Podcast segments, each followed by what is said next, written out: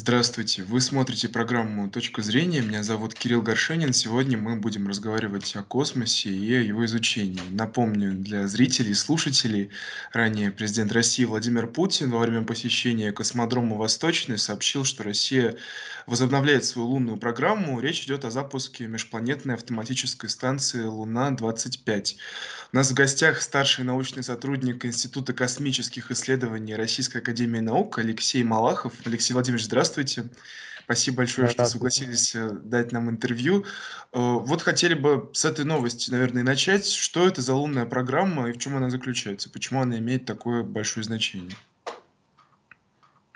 А, ну, лунная программа, как она сейчас, скажем так, э, разрабатывается и выглядит э, в ближайшей перспективе, состоит из трех запусков. Первый запуск должен состояться уже в августе этого года. Это станция Луна-25.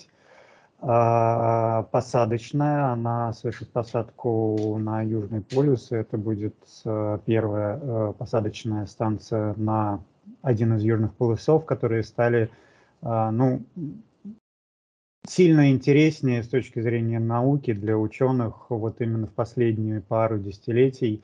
До этого в основном внимание было обращено на экваториальные районы Луны, но последние открытия, в том числе о больших а, залежах водяного льда на полюсах, они как бы повысили интерес к этим районам. А, после этой миссии э, последуют, уже разрабатываются миссии Луна-26 и Луна-27. Луна-26 – это орбитальная, а, и Луна-27 – это еще одна посадочная, уже с более тяжелым, э, скажем так, космическим аппаратом. Угу. Да, Алексей Владимирович, вот хотел бы у вас узна- узнать, эти исследования, изучения, они имеют какой-то прикладной характер? Или это вот исключительно что-то очень теоретизированное и научное? А прикладной характер у них, можно сказать, прямой. Вот та самая вода, о которой я говорил, это, в общем, открытие последних 20 лет, к которым приложили руку и российские ученые из моего института, из моей группы.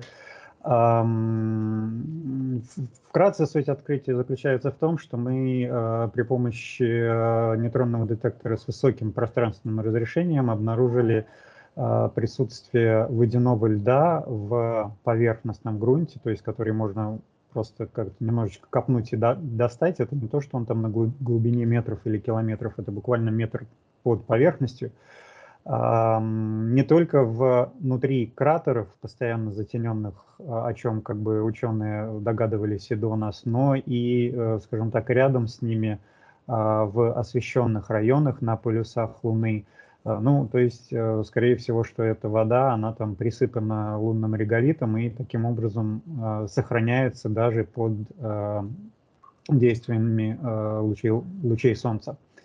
И прикладной, э, прикладной смысл этих исследований просто заключается в том, что вода – это очень важный ресурс как для людей, так и для техники, потому что это ракетное топливо, водород, кислород, да, а вот водород, который, который присутствует, собственно, на Луне, это полезный ресурс для развития там каких-то будущих лунных станций, может быть, лунных деревень, о которых сейчас много говорят. Угу. Ну, то есть вы подразумеваете под этим какую-то колонизацию, переселение или что? Нет, э, слушайте, Луна это же не история про колонизацию, потому что там довольно, в общем, сложно находиться, все-таки атмосферы нет, э, холодно ночью, ночь полярная, она 12-14 э, суток земных все-таки длится. Это все-таки про скажем так, э, про нашу способность находиться в дальнем космосе, потому что вот на МКС это уже проект, которому там многие десятки лет, ну, я имею в виду не МКС сам по себе, а вообще орбитальная околоземная станция, мир до нее был. И, э, ну, нельзя сказать, что она исчерпала свой э, как бы ресурс полезности, да, с точки зрения каких-то новых научных открытий, но как, как минимум хочется двигаться дальше, и Луна с точки зрения отработки технологий и вообще а, обучения нахождения человеку в дальнем космосе, то есть вне магнитной сферы Земли, это очень правильный и очень удобный объект, потому что лететь туда там 3-6 дней, всегда можно эвакуироваться, если что, Вот. Но, с другой стороны, там есть ресурсы, и это такая площадка для отработки именно технологий, которые нам, конечно же, пригодятся, когда мы захотим там и заговорим об освоении уже там того же Марса, который для этого сильно более пригодный, конечно. Угу. Вот тоже такой, наверное, более общий вопрос. Как вы сейчас оцениваете уровень э, финансирования всех проектов по изучению космоса? Насколько сейчас этому уделяется стоящее значение именно со стороны вот государства и каких-то институтов, которые финансируют это? Э, ну, знаете, как это, тут с одной стороны много финансирования, конечно же, не бывает, с другой стороны, э, наверное, правильно будет сказать, что э, финансирование сильно больше, чем было там 10 или 15 лет назад. Даже станция Луна-25, она, это, в общем, ну, разрабатывается уже очень давно, и вот э, именно сейчас, когда с финансированием стало получше и полегче, мы все-таки дошли, довели ее до такого пускового уже, э, до пусковой стадии. Э, и, в общем, тот факт, что э, у нас есть в бюджете федеральной космической программе вот, вот эти вот лунные миссии, э, которых не было 15 лет назад, и речи о них не было, тот факт, что как бы мы в конце концов в прошлом году запустили спектр рентген-гаммы, это тоже большая первая э, за долгое время научная российская миссия. Как бы это все говорит о том, э, что э, как бы с финансированием становится лучше. Оно может быть, конечно же, сильно меньше, чем там у других космических агентств, но тем не менее тренд абсолютно позитивный за последние ну, 10-15 лет. А как вы оцениваете в таком случае перспективы частного сектора, вот именно в российской повестке, вот в, в плане изучения космоса? Знаете, я думаю, что это рано или поздно, конечно же, появится. У нас есть э, как бы частные космические компании, которые занимаются ну, запуском каких-то своих небольших спутников. А, я думаю, что это будет развиваться. Другой вопрос, что сейчас это очень незаметная такая история. Их э, таких спутников улетает очень мало. Они имеют, ну, такой не то чтобы сильно не научный характер, но э, есть такое понятие там в английском technology demonstration, да, то есть как бы mm-hmm. демонстрации того, что это теоретически возможно, да, там частными руками в России запустить что-то в космос. А, но я думаю, что вот, вот в том тренде развития э, как бы космонавтики и научной, э, научного космоса в России как бы государственного, да, конечно же, будет развиваться и частные, и какие-то частные запуски, э, ну вот просто-просто как бы вместе, вместе с государственной программой. Мгм. Да, ну я думаю, может быть, вы догадались, к чему я веду предыдущим вопросом. Хочу вас спросить насчет Илона Маска. Э, возможно ли появление кого-то подобного в России, и как вы в целом оцениваете его вклад именно вот в научную составляющую?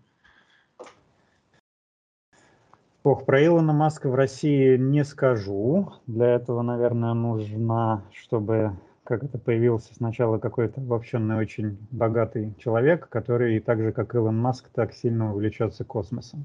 С точки зрения его вклада, э, ну вот если совсем откровенно, то, э, по моему мнению, такому частному, если хотите, очень двоякое. Потому что, с одной стороны, он невероятный популяризатор вообще всего космического, да, он сделал, ну, ряд прорывов, наверное, вот в космической технике, э, ну, американской, да, мы тут говорим и о, о возвращаемых ступенях ракет, ракет, прежде всего, что, ну, глобально снизило стоимость запусков для тех же, кстати, частных компаний американских. Вот, и э, вот этот э, пилотируемый его э, космический корабль, на котором американцы теперь могут летать на МКС, это все, конечно же, ну, нельзя преуменьшить э, значимость этих заслуг. С одной стороны. С другой стороны, э, человек, э, конечно же, очень много, ну, такое ненаучное уж, извините слово, но хайпует. Вот, то есть э, в его деятельности есть такой элемент э, как бы работы на аудиторию, на прессу, на массы, все, что связано как бы с его работой по там, полету на Марс, по полету человека, отправке людей на Марс, как бы с технической, с научной точки зрения, оно как бы мало общего имеет с действительностью, просто вот как бы, ну, планы там в этом десятилетии отправить человека на Марс, я думаю, они просто не осуществятся по причинам, как минимум, там, космической радиации и, и, в общем, климата на Марсе, да, мы просто еще не умеем, как мы, как человечество, да, мы, как, э, у нас нету таких технологий.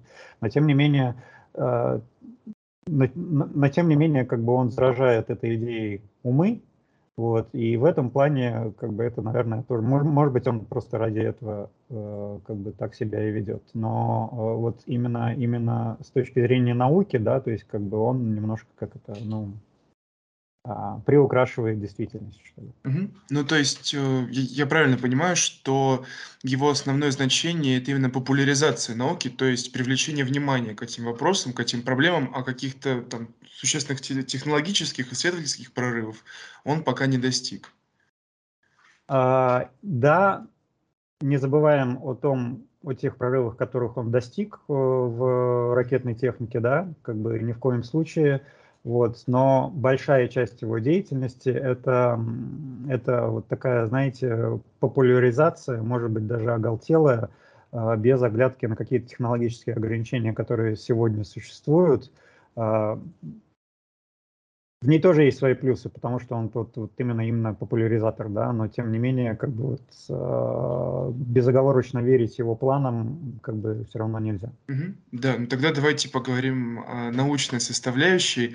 Эм, тоже станем популяризаторами. А за какими, на ваш взгляд, исследованиями, направлениями исследований сейчас стоит следить? Что сейчас самое важное в, в контексте изучения космоса? Ох, ну, это, это, это, как, это, это вопрос на полчаса. Ну, смотрите, вот, вот совсем грубо говоря, наверное, наверное, три таких столпа можно выделить. А, первый столб – это все, что связано с, исследованием, с исследованиями планет а, и вообще тел Солнечной системы, потому что как это про Луну давайте не будем забивать. Вот. Здесь, естественно же, особняками стоят Луна и Марс. Луна как плацдарм для отработки каких-то технологий наших э, пребывания в дальнем космосе. Марс как э, ну, единственная другая планета в Солнечной системе, которая, э, которая ну, колонизируема, да, то есть как бы освояема. Вот, потому что все, все, все остальное с точки зрения пребывания там человека, наверное, даже как бы не рассматривается. Второй столб это все, что связано, ну, он пересекается, все, что связано с освоением планет других. Вот это, ну, ну, ну, в основном это, наверное, лунные проекты. Вот есть сейчас э, международный большой проект э, Lunar Gateway, Moon Village, как бы это все еще очень такие а, концепты, скажем так, да, без финансирования, но тем не менее они появляются, и это движение в сторону в сторону длительного нахождения в дальнем космосе. Вот. Э, ну и третье, это все, что связано с астрофизикой все-таки, да, то есть как бы с изучением э, дальних звезд, э, вообще нашей галактики, а, с изучением там поиском экзопланет и вот, вот всем, чем занимаются многочисленные радио, радиокомплексы и на Земле, и в космосе. Угу. Да, но все равно я очень обращаю внимание на вопрос колонизации Марса в заключение, поэтому очень хочу вас спросить, а зачем нам это нужно? Почему важно об этом говорить, это изучать? Откуда есть эта необходимость улетать с Земли? А, очень философский ответ, но очень простой, тем не менее. У нас, э, как бы, поговорите с геологами, они вам расскажут про несколько, там, я не знаю, я слышал цифру 5, но, возможно, она неверна, эпизодов тотального истребления вида на нашей Земле, в нашей истории. То есть динозавры – это самый, э, как бы, известный пример, но, но он не единственный. А, то есть, в принципе, ничто не говорит о том, что такого больше никогда на Земле не произойдет, и что какая-то внешняя а, катастрофа или внутренняя катастрофа, она не как бы сведет на нет, в общем, все то, чего мы как вид биологический добились на этой планете. Поэтому точка присутствия на другой планете – это просто стратегия выживания. Угу. Понял вас, Алексей Владимирович. Спасибо большое за интересную беседу. Это была программа «Точка зрения». Меня зовут Кирилл Горшенин. Сегодня мы беседовали со старшим научным сотрудником Института космических исследований Российской Академии Наук Алексеем Малаховым. Спасибо, что остаетесь с нами.